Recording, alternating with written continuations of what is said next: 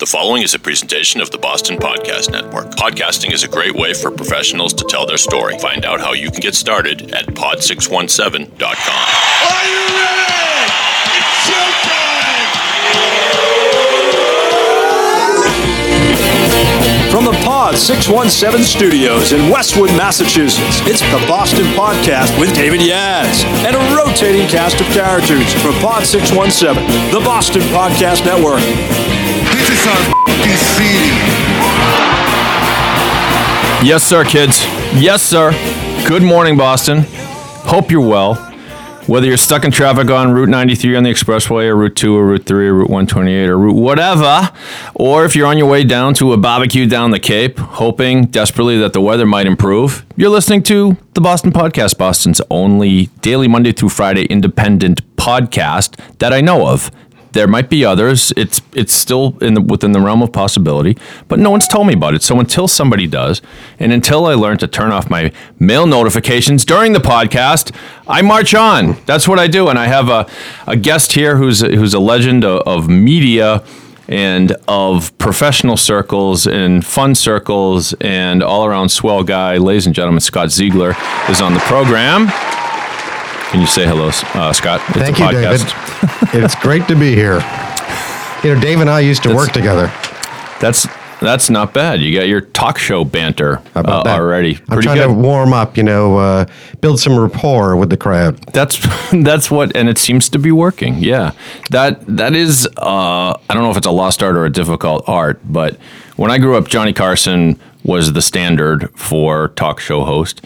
And I never thought what he was doing was anything that particularly difficult. You know, he brings on to he asks a few questions. Then Jay Leno started, and in the early going, Jay was was kind of stiff, and you could tell he sucked at it. And it occurred to me that it it's not that easy to interview people, which is why I do it. That's I, right. I, I like challenges. The great talk show hosts, in my opinion, have come from uh, radio and other media. Jay Leno was just a stand-up comedian, uh, but guys it. like Dave Letterman and Carson, they grew up in radio, and they were used to broadcasting and holding an audience and uh, being entertaining and all that sort of thing. Yeah, and people talk about how Stern is such a great interviewer now. Letterman, certainly when he departed, was at the, I think, still sort of the top of his game, just really great at listening and everything. And you get Jimmy Fallon, who I think puts on a great show. I love the twists and turns he's he's taken with The Tonight Show. Still not the most skilled interviewer, in my opinion. Has has a terribly painful fake laugh just just when you know it's like uh, so you got this movie coming out it's great ah, it's so funny, you know, whether it's you know Seth Rogen or Bobcat Goldthwait, he's gushing all over the person. That's right. Yeah. Do you do you have a favorite late night show that you watch? I like Colbert right now. Oh, he's my favorite. So did you like the old Colbert? I did. I like the yeah. old Colbert. I like the Colbert from um, Strangers with Candy. Oh, you go way back yep. with him. Sure, yep. yeah. He was recently on my television screen as I was watching a documentary about the failed Dana Carvey show. Have you seen that yeah, documentary? I did. That it, was great. A lot of talent right? on that show. Amazing. And he and he and uh, Carell did many bits together, including one which I think is he said is one of his favorites. So they just do a bit about waiters who are nauseated by the descriptions of food. Mm-hmm. And so every time they try to describe, you know, we have a salmon filleted in a and they, they sort of retch. And that's the whole bit, but it, it's kind of lovable. So Scott Ziegler is the advertising director at Massachusetts Lawyers Weekly, where he has been since nineteen thirty-seven. Dave, do you remember when we used to work together? Oh, that's right. You mentioned that earlier in the show. Scott and I worked together for many years. Well, I mean, I suppose technically for my entire fifteen-year run. Not mine. No, you left. You I departed. Left early. That's right. I ditched. And I I struggled and flailed without you and had to depart myself. But for a yeah, solid ten years in there, you and I was a Scott and Dave show, advertising and editorial, you know, and many, many um, brilliant, brilliant memories and good things that we did, I think. I don't remember much. Do you? It's a blur. It all is a big, it's a big, it's a big blur. Especially after they lifted the drinking ban in, in the office, then it really got blurry. We had a strange, uh, the the on time does not permit us to get into all the, the the strange stories of Lawyers Weekly past, but Lawyers Weekly, founded in nineteen seventy-two by a gentleman named J. Edward Pollock, happened to be super conservative guy, and as such, felt that when the company, Lawyers Weekly, put on a cocktail party to welcome... It sounds so silly to say right now. It was a cocktail party where the staff were not allowed to drink. It was a little uncomfortable. Yep, that's yep. right. For the record, I drank at every one of them. I can say it now.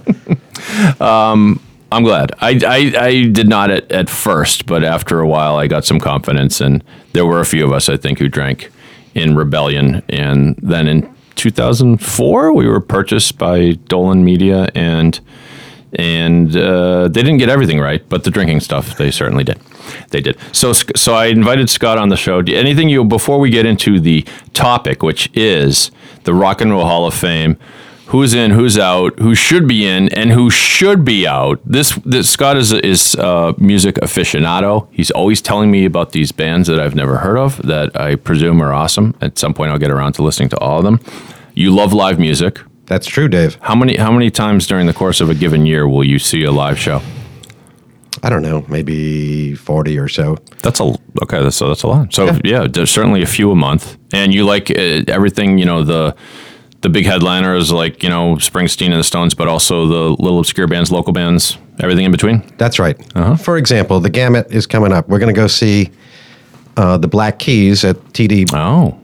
The T D Garden. T D Garden, whatever it may be. That's as big as it gets. Yeah. And then um, next Sunday night, we're going to the little tiny Brighton Music Hall to see Lee Fields and the Expressions. And what sort of music is that?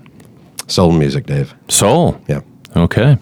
Um, visions of the Commitments and uh, those. Uh, did you like that movie? I did. I love The Commitments. Yeah, it's, it's outstanding. It th- That movie disappeared for a while on streaming services, and now it's back. And if you haven't seen The Commitments, if you're a music fan of any kind, you will dig it. The, the, the actual, pardon me, the actors and actresses in the band actually played and sang the stuff that you hear, yep. which is a little unusual for a movie about a band.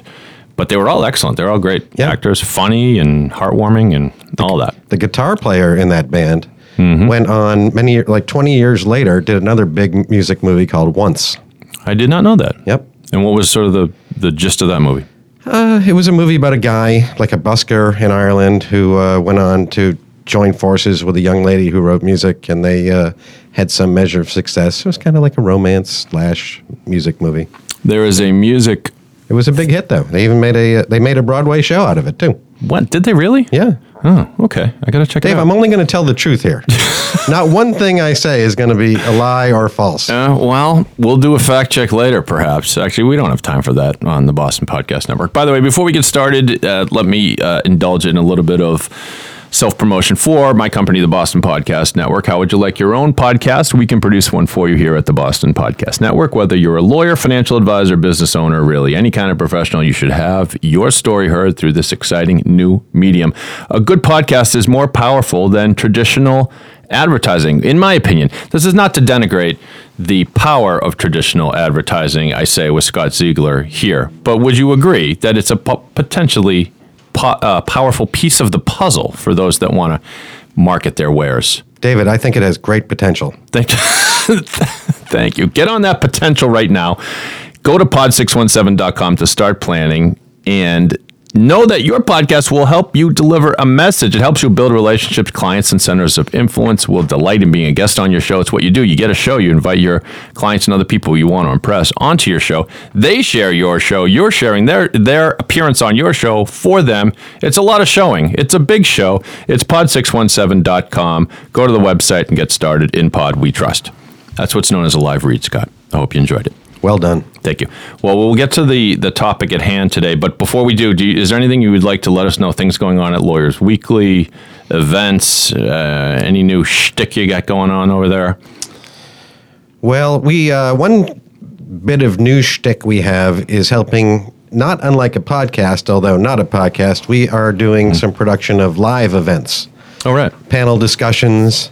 Mm-hmm. Things like that. Sometimes law firms or other legal-related entities want to get a crowd in a room and talk about a subject, and we would help promote that and uh, work the registration and maybe even, uh, you know, populate the panel for them and that sort of thing. So a lawyer wants, a lawyer is an expert in employment changes in employment law, hot topics in employment law, and they want to be the expert. So they'll come to you and say, I'll be on the panel and I'll pay you guys to set this whole thing up for me. Exactly right. Okay. We did an employment law I'm sure. uh, panel once. Ever changing. Yeah. Yeah. Well, we should do one on podcasting for lawyers, and let's talk after the Ooh. show. Right? The gears are turning. The Dave. gears are turning. Excellent. So... Rock and Roll Hall of Fame. Oh, by the way, go to Lawyers Weekly, lawyers weekly dot com, I presume. mass lawyers weekly dot com mass lawyers weekly dot com mass lawyers weekly dot com to get started. You'll find info for, and if they click on advertising, they can find you. Right. That's correct. All right, do it. Do business with Scott Ziegler. He's a good man. You're going to have to trust me on this. Rock and Roll Hall of Fame. So we're going to start uh, just briefly. We're going to talk about who's in most recently, and then one publication's opinion of who should be in, and Scott Ziegler's magical list of secret bands that you've never heard of that maybe should be in, if you have some yeah, at the end I of our discussion. I have a couple in mind. Okay, good. But let's let's back up, though, sure. for one second. Let's back and it just up. say that when you're talking about the Rock and Roll Hall of Fame, there's really no right or wrong. Um, it's obviously a one hundred percent opinion, loosely based on some success of these bands. Well, actually, this is a great discussion. We could have the whole podcast about yeah. this. Yeah, what what should the criteria be? Well, I think the criteria now is simply you have to have uh, recorded an album twenty-five years ago. The, okay, longer. So this is the official, right. like, the, okay, right. You have to record an album at least twenty-five years ago. All right. So Rolling Stones are in. Mm-hmm. It, this, it's not. It's obviously not like the Baseball Hall of Fame where you have to be done and re- retired exactly. for five years, right? You can right. still be trucking along. So, but other than that, there that, are no official criteria that you know. That's the only criteria I know of. Okay, I think that might be it. And after that, you get to then you get to what should the criteria be? In other words, if you were a voter, what would weigh heavy on your mind? I'll ask you, Scott Ziegler. Well, I guess you you. Three things, maybe. Mm. Commercial success. Mm-hmm. Uh, influence. First one, empirically definable. Second one, less definable. Less definable, but yep. somewhat definable. Yeah. Uh, did I say three things? Yeah. I got to come up with another one. Thing. I'm going to just stick with two then, because really that's what it comes down to. People that have sold a ton of records and, and tickets, or people that have uh, somehow changed the industry based on what they've done. And there's a couple mm-hmm. of extremes. Here's my two extremes. The Sex Pistols made one album, and they were probably together for a year or two. Mm-hmm. But they're in. And they're in. They, they clearly influenced an entire generation. Pioneers of punk rock. Exactly. Right. And then you got ABBA, who probably influenced nobody, but sold billions of dollars worth of records. How and, dare you. And yeah. um, and concert tickets and all that. So you just can't uh, deny the kind of success they had. Well, right. And the, yeah, I mean, I guess ABBA was the New Kids on the Block or Justin Bieber of their time in, in the way you're describing them anyway. I happen to like ABBA, mm-hmm. and, and, and, and it, it is, you know, bubblegum pop or whatever you want to call it, but they do have cultural significance. They do warm people's hearts. People people yeah. will get, have, reminisce when they hear about an ABBA. Obviously inspired a uh, successful Broadway show and two movies, that one of which was good, the other one was just eh. um so all right, and what's the other extreme? Oh, you said it. Yeah. ABBA and Sex Pistols. Okay. Uh so this year's uh, uh crowd that that got inducted, The Cure, and we'll, we'll we won't spend a ton of time on this, but I don't like The Cure, but I don't like like just viscerally I don't have a problem with this choice. You? No, I don't either. They're undeniably popular. They've got right. incredibly loyal fans, and they might be somewhat influential. Yeah, I think that's right. I think that's right. Def Leppard, your thoughts? I would put them in. I mean, of their generation, they're probably one of the most popular and successful bands, and they uh, you know, have good music. Yeah, when Why wouldn't you put When them? They were at the peak of their success, I remember I was in college, and the I believe they album was called Animal. It, it had all, a lot of hits that you rec- would recognize, the the song Animal, the song Women, the song Armageddon It, and Pour Some Sugar on Me. And people were saying this might be the best heavy metal album of all time, which at the time was not necessarily a huge compliment. It was like saying, you know, it's the best thing on the menu at McDonald's. Like, like I mean, um, at, at the time, their contemporaries were like, you know, Poison and Motley Crue and a bunch of bands who industry insiders would call Spinal Tap-ish. You know, they were parodies of themselves, right? Right. They they wore makeup. They they called everybody dude. You know, they they, they were not hair. big hair. They were not necessarily music aficionados. Um, the, all I need to tell you about Def Leppard was I saw them. Have you seen them live? Def Leppard? I've never seen them live. So I saw them at the... They played at Fenway, right? No, well, maybe. Uh, yeah, they did last year, but I saw them on a previous tour at the uh, Xfinity, Comcast, Great Woods uh, picnic area, whatever the hell it's called these days, and they were outstanding, can I tell you? And, and um, you know, Joe Elliott's put on a few pounds, but the the... production value of the show was outstanding. Pyrotechnics, the lights, but also just a lot of songs that, that you recalled um, really enjoying at the time. And Rick Allen, the drummer, is a, a force of nature. Yeah, you know, one you, arm. One arm. If you don't know, that very early in his career, he lost his arm in a motorcycle accident and uh, did not, uh, you'll pardon, I can't resist. He has not missed a beat. Thank you. Thank you. Well where, the, where the hell is my rim shot? Yep. Um, Uh, Scott, just vamp for a minute while I find the uh, rim shot. Oh, never mind. I found it. Yeah, we, we can do it louder than that. Boom. And Rick Allen has not missed a beat. Thank you. Try the veal. All right, let's move on. We, we, we this is this is going to be a four-hour podcast. Janet Jackson is kind of a controversial pick. Your I would thoughts? Say, well, uh, you know, we'll get to it later. She's on my list of not belong. Ooh. All right, well, so so put a pin in that. I might agree with you. Stevie Nicks, who is inducted as a, a solo artist. Now, do you know is Fleetwood Mac already in? I imagine they are. Yeah, they are. Okay. Stevie Nicks is the only woman in rock and roll history to be inducted twice. There are many men. Wow. Did not know that. Worthy, or is she on your list also? Well, I think she's a huge talent. Yeah. I think she has had some success and big success on her own outside of Fleetwood Mac. Mm-hmm. But I don't know. I don't know that on her own has she had more than other people. She, to me, would kind of be a fence person, but I'm not going to argue with it because she's a huge talent and yeah. very successful. Yeah, I mean, you could say, I mean, it, I mean, if she didn't have Fleetwood Mac at all, we might look at this differently. She's already in uh, as a member of Fleetwood Mac. You might say eh, enough, but she has her legacy has endured like a hell of a lot more than like, you know, Christine McVie. Christine McVie? Yeah. Christine McVie, who had a couple solo hits herself. Stevie Nicks had definitely a lot of solo hits and ha- somehow does have this sort of weird cultural aura about her. Uh, I know people that sort of worship her. I mean, not truly worship her, but sort of worship her as, as a uh, female icon. She was, and then she pops up in pop culture in interesting spots. In the movie School of Rock, Joan Cusack does a kind of nice homage to Stevie right. Nicks. And... what was the other one I just... Oh, she appeared in a episode of American Horror Story as a witch, and it was like early in the... the there was one of the seasons they were talking about witches, and someone compared Stevie Nicks to a witch, and sure enough, Stevie Nicks appears as a witch. And anyway, you get That's the point. Funny.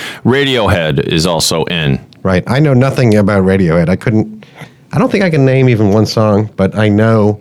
that people love them. You probably know the song Creep. Oh, yeah. Yeah. Okay. Um, and I'm with you. I don't get them. Um, I'm sort of like, go ahead, you can have it, Radiohead fans. My brother, my brothers Matt and Adam Yaz would kill me yeah. for not saluting their talents. It's one of these things, I guess, if you're into them, you're into them. They sell a lot of tickets. I right. mean, they're, they're very popular. Yeah, it's hard to deny their, their, their loyal following. Roxy Music. Now, that's Brian Ferry's band, right? That's correct. I, I kind of maybe, sort of before my time, not my time, not my yeah. thing. Do you like Roxy I liked music? Them when they were growing up. They have yeah. a great, great album called Avalon.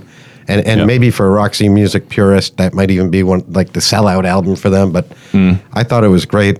But I think that they were also semi-influential back in the day. Mm-hmm.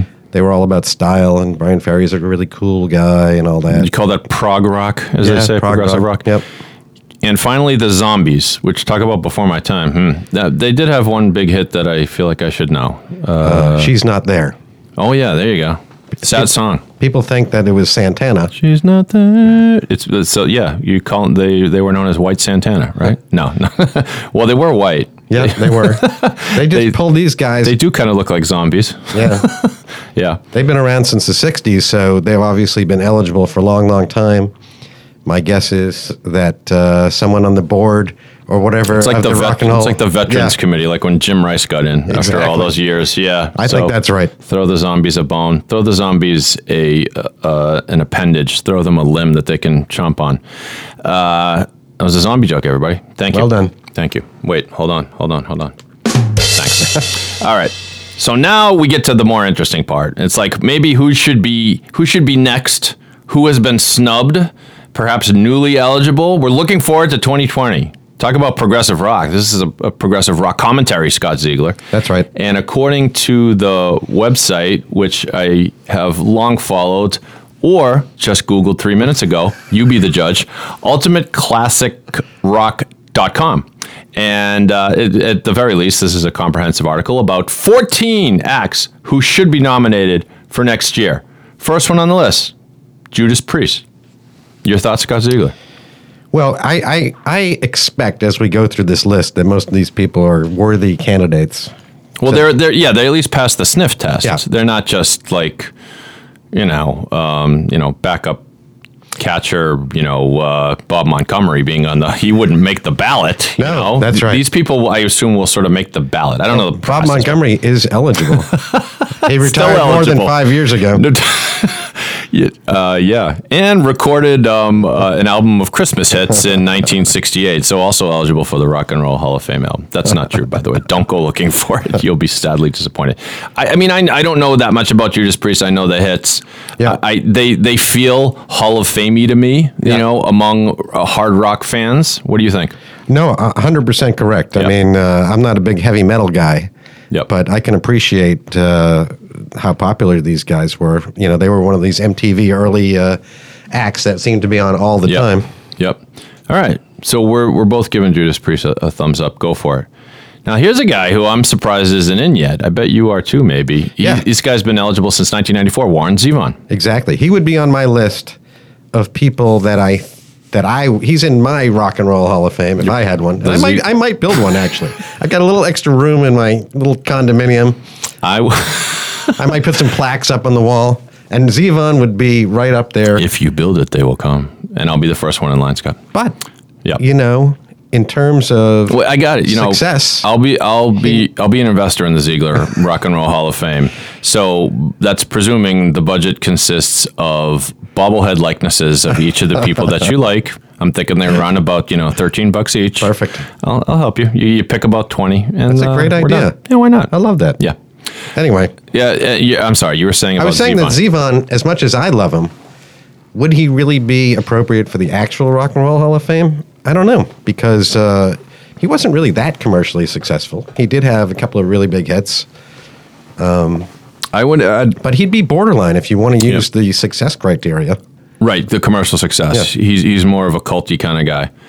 I think. Well, I mean, a check mark in your favor has to be if you have an iconic song that is immediately recognizable, or maybe even representative of some larger belief or movement. Right. And Werewolves of London eh, is not representative of a larger belief or movement, but Werewolves of London is is. Uh, I don't know how you can get any more iconic right. rock song than that, right? And Lawyers, Guns, and, lawyers, and, money. guns and Money. Yeah. yeah. He's got two. There you go. All right. You going marginal thumbs up for Zevon? Oh, you like Zevon, yeah. so you're, you're a Zevon I'd vote guy. for him. Uh, next on the list, Motorhead. Yeah, you a little bit of a trend here, or, or I don't know if they've classified this list in terms of music type, but uh, the... the we'll, we'll see. We will, yes. I guess the question looms... Does the Rock and Roll Hall of Fame not love? Are they not in love with heavy metal per se? Because now you know uh, we see Motorhead, we see Judas Priest. I mean, they let Def Leppard in, obviously, and I know there's another one coming that is kind of it could be that hard rockish. Uh, I don't know when they all started. They should be a lot of them should be eligible, right? Well, Guns N' Roses is in. Yeah, I th- assume Motley Crue is in, but is maybe Bon jo- not. Is Bon Jovi in? Bon Jovi's in. Bon Jovi's in. All right, so are they hard rock, eh, maybe uh, somewhere between hard rock and. And glam, glamish. Uh, Motorhead, I don't really know Motorhead. I'll be honest, I don't know Motorhead. I know hard rock fans worship them. Yeah. Right? They should be in. Okay. Motorhead, you're okay. Yeah. Jethro Tull. And this is the one, yeah, this is the one I think a lot of people would say is a huge uh, snub to date. Jethro Tull, who's been eligible since ninety-three. If for no other reason. Yep. They, the flute is their yes. uh, number one instrument. Yes. Yes. Um, uh, so that memorable, alone. Memorable call out. Thank you, Will Ferrell and uh, Anchorman, who uh, shouted Aqualung after doing a... Uh, can you think of any other rock and roll bands that feature a flute? No, and that that's what I was going to say, too. I can. Okay. Is it ABBA? No. No, what is it? Moody Blues had a oh, flautist. Okay. okay. It was. I guess that was a very brief thing in the seventies. Jethro Tull feels Hall of Fame-y to me. Mm-hmm. Uh, if for no other reason than... This is this will be another sort of check mark as we continue to make up criteria as we go along. Is their sound... Um, Uh, unmistakable. And I think you, when you hear yeah. a Jethro, even if it's not one of their hits, if you hear that flute and the vocals of the the scary lead singer, I don't know their name, sorry, Jethro Tull. Ian Anderson. Ian Anderson. Lead singer. And he still tours. He's still out there, okay. Believe it or not.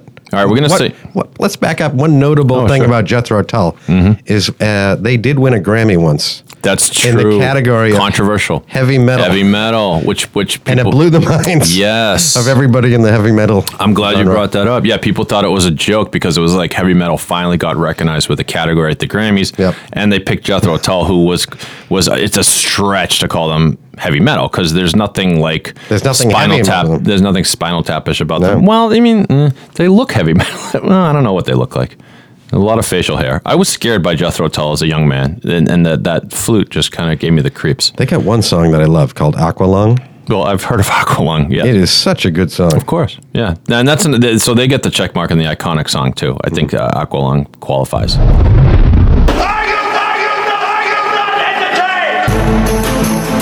From the Pod six one seven studios in Westwood, Massachusetts, it's Are You Not Entertained? The was I and, and the am I entertained? Can I start that again? Sorry. Am I entertained? I did it again. Dumbass! Are you entertained? Ah! All right, sorry, sorry. It's Ed Nathanson. I'm here to give you the podcast that I've always wanted to do. That's talking about movies. That's talking about music, sports, pop culture. That's talking to some of the best people in employer branding around the world. Are you not entertained? Can I start that again?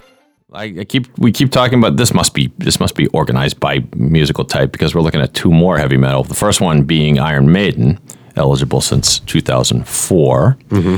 and uh, listen, Iron Maiden. I, again, I don't know that much about them. I know one or two of their big hits. That's, um, that's one or two more than I could name. Okay. Um, now is Iron Maiden the one with the? Um, I screwed this up. On a previous podcast, I'm going to screw it up again. One of them had it's either Iron Maiden or Judas Priest, who has a lead singer who came out as gay, and it was, um, you know what? I'm going to put a pin I in that. I think that's Judas Priest. I, okay, if I had to guess, the Beast from Judas Priest, Rob Halford, is that his name? I'm I going to go. So. I got to go back to the top of the list because we already mentioned them. Yeah, I believe that's him. Uh, let's see.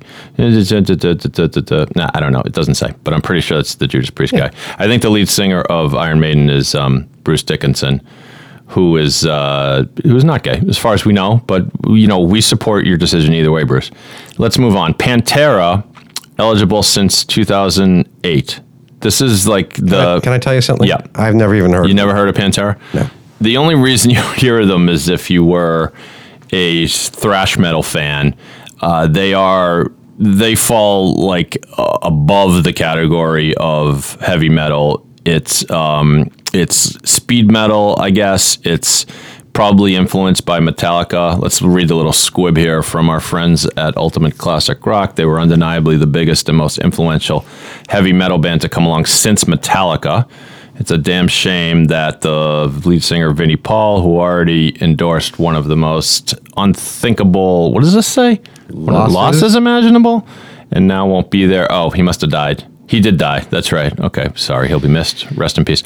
Anyway, Pantera. Yeah, Pantera is way out there. Like, but they have they they have a Metallica-ish audience. So I'm gonna say no, Pantera. Sorry, it's well, too the, fringe. The it's thing fringe. Is, though, influence goes a long way. And if if this is true, and they influenced others that came after them, um, yeah. they might deserve some kind of credit.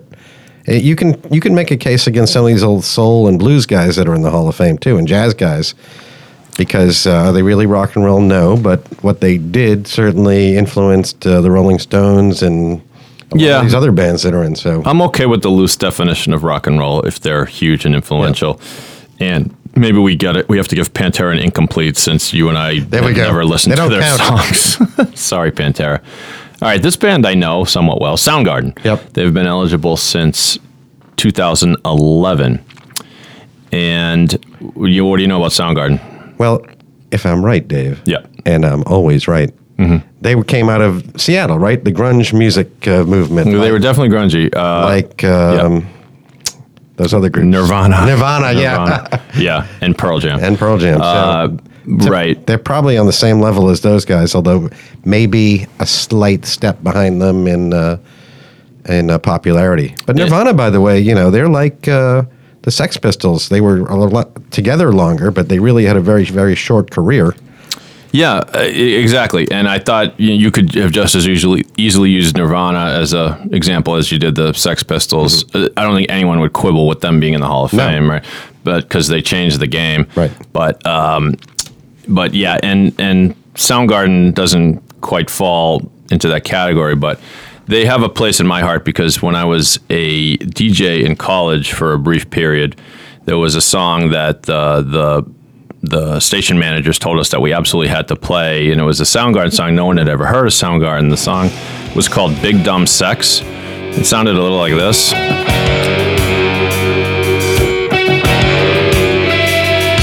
Grungy. Yep. Yeah, no, what you do?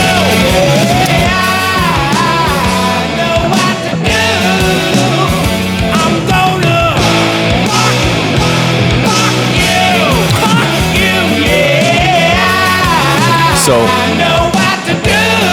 not exactly poetry, but... So we could play that on college radio, but they couldn't... So that was... Uh, but then you listen to more of their stuff, and, and they've had they've had hits. They've had they went a little bit more mainstream after that. I say Soundgarden, yes. You okay yep. with them? Yep. Okay. Can you spend uh, five more minutes, ten more minutes oh, yeah. with us, Scott? Sure, five, ten why more not? Minutes? Okay, good. Because... Um, As I suspected. This is important. This is this is this is science, people. Actually, it's anything but science, but it's it's musical history. We're creating musical fusion in the form of commentary. Okay, so now for a complete left turn, the next entry on the list is none other than the Go-Go's, eligible since two thousand six. I'll let you go first on the Go-Go's.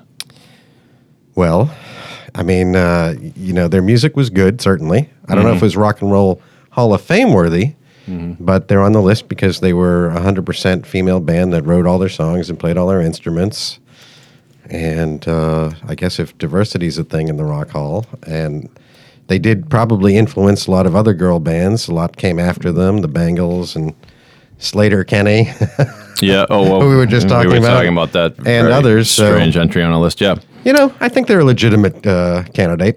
See, I I'm, I would be very pro Go-Go's simply because they were, well, you said some of it. I think cultural significance for sure, not only because they were all females, but because their their style of music kind of epitomized the eighties. It was it was sort of candyish music. It was, but it was so fun. And uh, let's see, we got a little, we got the beat here. Oh, it looks like a live version. We got the beat. Wow. And Belinda Carlisle is just so fetching and fun, and the the sight of like not only the lead singer of a rock band being female, but the drummer and the two guitarists on either side sort of like really rocking out, and they all got this big hair and they're kind of um, you know, sexy eighties chicks. I say you're in Go-Go's. All right. All right. Let's move on. All right, quiet Go-Go's. Next on the list is Nine Inch Nails. Only eligible since two thousand fourteen. They haven't been around quite as long as I might have guessed. Uh, but obviously still been around, what did you say, twenty-five years? Yep. twenty-five years. Nine Inch Nails, Trent Reznor, pro, con? The guy is, uh, you know, I think respected in the industry. People love him. Why mm-hmm. not? Why not? Okay. okay. What, what do I know, Dave? By the way, you know what we forgot to mention? The, the Soundgarden... Uh, One of the reasons they'll become a sentimental pick in the next go-round is because of Chris Cornell passed right. away, of course. And, um, you know, that happens. That I, happens. I saw him once in concert, and I'm not a giant Soundgarden fan. I didn't even know anything about him, to be honest with you, but it was a fantastic show. It was, it was one of those shows where you, your expectations are low or uncertain, mm. and you walk out saying, holy cow, that guy is great. Yeah. He really was. I had a similar experience at a music festival seeing the lead singer of the band Cinderella, who my friends will kill me. His name is escaping me right now. I'll I'll get to it later, but whoever he is, he, uh, you'd think he would be, you know, Cinderella kind of Spinal Tap-ish. He was fantastic, and he did, th- what the hell is his name? Oh, God. Oh, wait, okay. Alexa, who's the lead singer of Cinderella? Come on, girl. Cinderella's lead singer is Tom Kiefer. Tom Kiefer. Thank you, Alexa. She comes through. You probably couldn't hear her, folks, but I, get, I got to get a microphone on Alexa, but she's good for something. Tom Kiefer, fantastic, and closed the show with a version uh, with a version of the uh, Joe Cocker version of Little Help From My Friends, and was outstanding. Okay, let's move on. We both said, yeah, well, Nine Inch Nails, I don't care. I, I'm sorry. I'm not a Nine Inch Nails guy, but I get it. Next one on the list I've never heard of, and I'm uh, I'm befuddled. The name of the band is Big Star. And let's read the squib here. The only band with less commercial success and more influence on future generations of musicians than Big Star is the Velvet Underground. Hmm. Lou Reed and Company got in twenty years ago.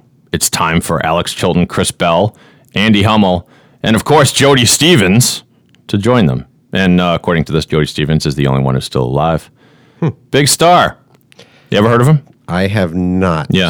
Uh, well, obviously they, no. they yeah, they must be if they're velvet if the if the analogy is to the Velvet Underground, they're uh, you know, punky and weird and counterculture, and but from these reporters, Big Star, we can't we can't help you. I'll have to try in the Rock and Roll Hall of Fame, I trust. If they get in, there must yeah. be a reason. Now this done by, we should we should preface this by saying this is, this list we're reading is this reporter from right, Ultimate right. Classified, and he this is his proposal for bands that right. should be in. That's so right. so uh, they're you know, uh, but you know every man has his own opinion. The the Replacements is the next band on the list. Go ahead. Yeah, that Replacements I think are terrific. In fact, they yeah. had a big song. One of their big songs was called Alex Chilton. Obviously, a tribute to the guy from Big Star. Whoa! Check out the rock and roll brain on Scott. Excellent. How about that? Um, yeah, yeah, I like him a lot. I they think. they feel Hall of Fame to yeah. me. The Replacements. Okay, Replacements, you're in as far as we're yep. concerned. King Crimson, the next one on the list, uh, eludes me. They're like a prog rock band yeah. from the early seventies, maybe. Um, yeah. What's, what's twenty-five years before ninety-four? sixty-nine or something. Alexa, what's ninety-four minus twenty-five? Come on, Alexa. ninety-four. She just cut out. Oh, wait, here it is. There we go. Six, See, I was sixty-nine, right. sixty-nine, dude. Yeah. Like, I remember seeing King Crimson record albums in the bins back when I used to go to the record stores, but, and I know yeah, Robert I sort of Fripp is involved, but that's all I know. Okay. We pass. We pass. The Pixies makes this list, eligible since twenty twelve. If you had asked me, I would have said Pixies. Yeah, I'm not a Pixies guy, but I kind of know of their vibe and all that. Mm-hmm. You, Scott? They seem like a marginal choice. Okay. People love them. They had some hits. I don't know. I don't think I'd vote for them, but... Here's the case that this reporter made. If Kurt Cobain were still here, he would probably never stop yelling about this. As he told Rolling Stone in nineteen ninety-four, when writing Smells Like Teen Spirit, I was basically trying to rip off the Pixies. Uh, eh, it's interesting, but eh, not enough for the Hall of Fame, though. Pixies, you're on your own. Uh, the Smiths makes the... And this is the last entry on the list. Thank goodness. You, that list is long, Dave. You, uh, Holy mackerel. Scott, I, I hold in my hand the final envelope. Yes. Okay. Uh, Smiths, I'm not for or against them, but they're another one that they feel Hall of Fame-y to me. You? Yeah, I think I'd put them slightly ahead of the Pixies. But right. they're kind of in that category, too. They're on the fence. Yeah. I think in the eighties, like, I, I went to private school, and you were either sort of shallow kid of, of television and, and comedy like me, and you liked bands like the Go-Go's, or you were completely the other way, and you were what this generation would call sort of goth, or I don't know, like, think of Ali Sheedy in The Breakfast Club, you know, just kind of like uh, almost a little burnout-ish, and... And you wouldn't go near the Go-Go's because that would be too mainstream. And you hated everything that was popular, and you listened to the Smiths and the Pixies and maybe the Cult or uh, anyway, or the Cure, you know, those sure. bands. So, um, all right, that's okay. the end of that list. Do you, do you have honorable mentions? Do you have other Ziegler gems that are waiting in the wings? Well, I didn't see Todd Rundgren on this list. Oh, that's right. And I think that he should be in, uh, you know, he's been a great performer and producer. Right. And I think he hits all the criteria, success, influence, um, critical acclaim, all that stuff. Yeah. Um, did you have occasion to meet Mister Rundgren recently, Mister Ziegler? Yeah, he was in town playing at the Berkeley Performance Center, but he came to the Barnes and Noble to sign his autobiography. There's a place, and there's you know, there's uh, you must have had a dream, you know, in your past, in your childhood, that someday you would meet Todd Rundgren at a at a Barnes and Noble. Is he hawking a book? Yeah. Oh, is. Did you say that? I'm sorry. What yeah. What's it called? He uh, it's called The Individualist. Okay, which is the name of one of his albums too, I believe. All right. So I went down with my sister. My sister is a huge fan too. Mm-hmm. And we were waiting in line. I didn't so we just need to put you in the mood here. Yeah. There we go. One of his most commercially successful. Well, that songs. I mean, honest to God, if we're going to talk at least one iconic song, he makes the list. Yep. Yep. But he's go got ahead. a few. He's got yep. a few. Yep. All right, so pro Rundgren. So uh, my sister and I decided we weren't going to have him sign the book to Scott or to Terry. Right. We were just going to have him write Just One Victory, Todd, because that's another one of his iconic great songs. And you can tell by my blank stare I didn't know that, but uh, that's cool. You would probably recognize it. But okay. So, so my sister went before me. Right. She gets the book signed. I come up to Todd. He says, uh, what do you want me to sign it? No, actually, we had to re- we had to pre-write on a sticky note what we wanted him to write. Oh, okay. So I had it written. He says, hey, that that woman just asked me to do the same thing. I said, yeah, that's my younger sister. She she copies everything that I do, Todd. uh, and did he still sign it that way? He did. Yes. It reminds me of the time, the one time I met Steven Tyler. I was trying to think of something I could say to him that every idiot standing in line before me hadn't said. And by the time I got up there, the thing that came out of my mouth was, Stephen, man, you're the balls. And he said, thank you, man. And he signed my uh, press, my backstage pass thing or whatever, and I was on my way. That and would, I, I was kind of hoping he would say, all my years in rock and roll, no one's ever told me I'm the balls. Thanks, Dave. You know, Dave, that would be a great podcast topic. What? Things you've said to celebrities. Just me, right? You or anybody? I mean, oh, you know, you you you no. you probably met a lot of celebrities and, and could probably talk about it all day. That's but. a good idea. My like my famous story, brush with you call it brush with fame. That's yeah. a podcast right there. That's that is, a podcast. It's a huge challenge to come up with something oh, clever to say. What what is your what is your best one? Because you're good at this. You think you think of this and well, I, I thought the Just One Victory was pretty good. That was pretty good, but you need to be a Rundgren fan to uh-huh. really get that. You you. You want this isn't really famous person so much, but we once saluted a lawyer at, at Lawyers Weekly named Paul Dace here, who's super big shot corporate law, and we did an interview with him, and he said something to the effect that I expect people that work for me to have their heads in the game twenty-four hours a day, or, or not quite working twenty-four hours a day, but have committed twenty-four hours a day. And I remember you went up to him and said, hi, Mister Dacier, congratulations. I could never work for you because I'm only good for twenty-three hours a day. And, and I thought that was a great line. And I think you made him laugh, although the, the dude does not have the most rich sense of humor. But, hey, right. we love you, Paul Dacier, whatever you're doing these days. Um, I met my my worst was probably that one, the Steve Tyler. My best was uh, Tom Cruise. So I did meet Tom Cruise Ooh. at the – it was uh, a memorial – it was actually unusually a memorial – not a service, but a memorial celebration. Uh, the lawyer, the legendary lawyer Earl Cooley passed away, and I was friends with lawyers at that firm. They held the celebration at this courthouse. Um, he had represented, Cooley had the Church of Scientology, and so, of course, uh, Tom Cruise, biggest uh, Scientologist in the land, showed up, and I went up to Tom Cruise, and I said, hey, Tom, uh, I'm a huge fan. Here's the thing. I've seen Risky Business hundreds and hundreds of times, and I can't stop. What should I do? And he got that Tom Cruise smile on his face, and he went, just keep going, man. Just keep going. And then I said, I said, well, you know, I love that movie, Risky Business. I know, I noticed you haven't done anything since. You can ever going to do something to follow it up? And and to his credit, totally got the joke, just laughed and said, yeah, I kind of hung it up after that one, didn't I? You know, um, that's so pretty good. I'm sure he is, along. I'm sure he is. Uh, certifiably insane, but he was nice that day. Uh, you have anybody else on your list before we wrap up, Scott? Okay, Ziegler? yeah, sure. How Go about, uh, I would put Jay Giles in. Oh, my God.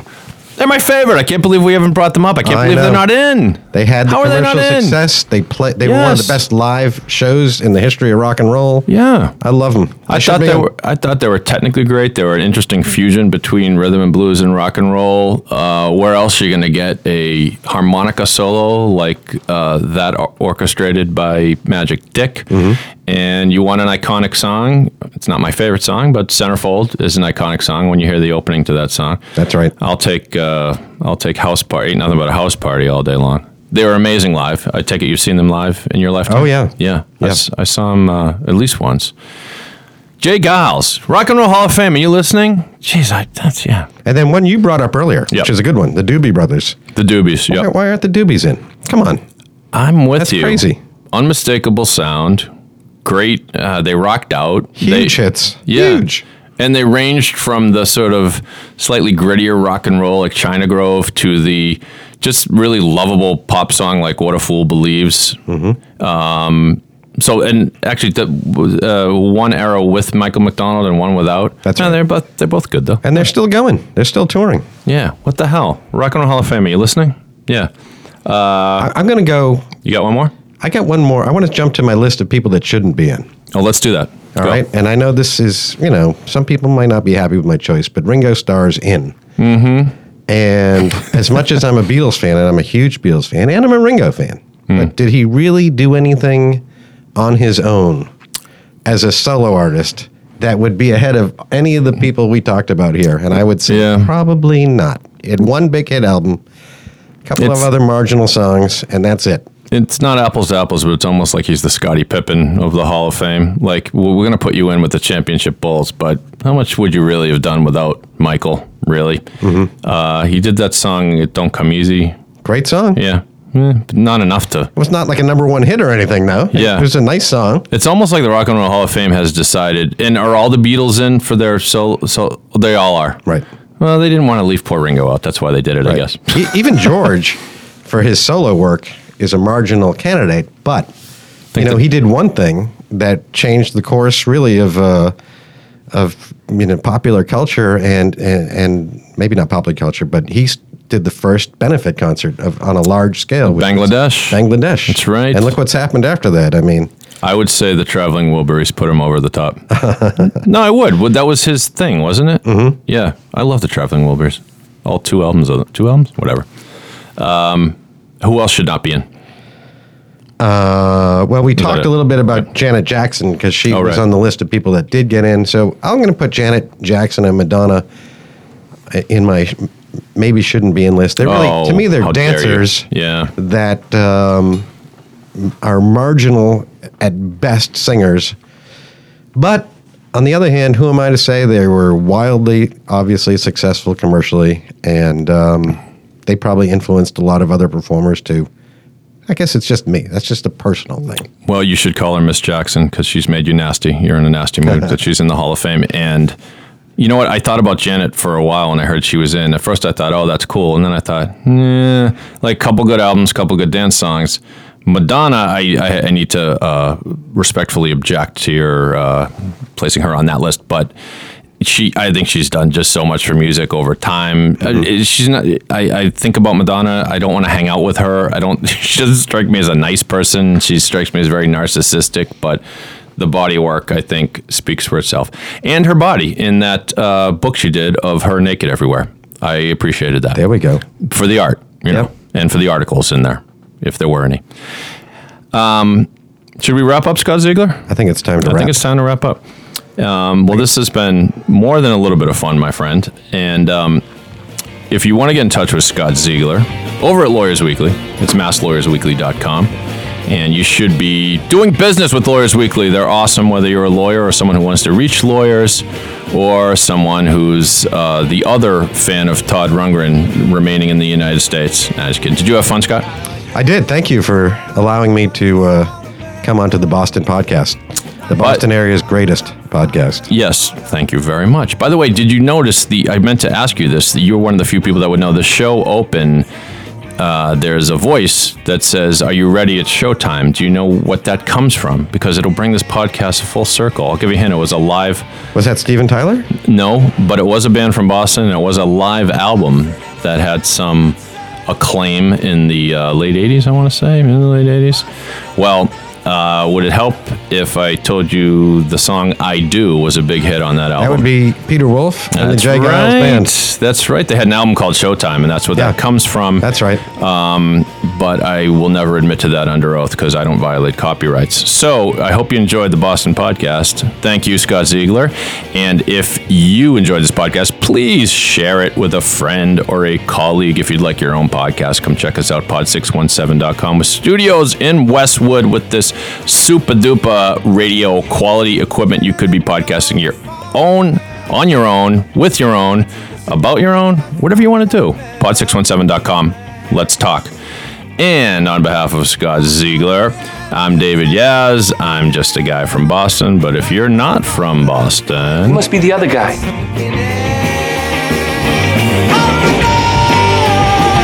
It's great to be here.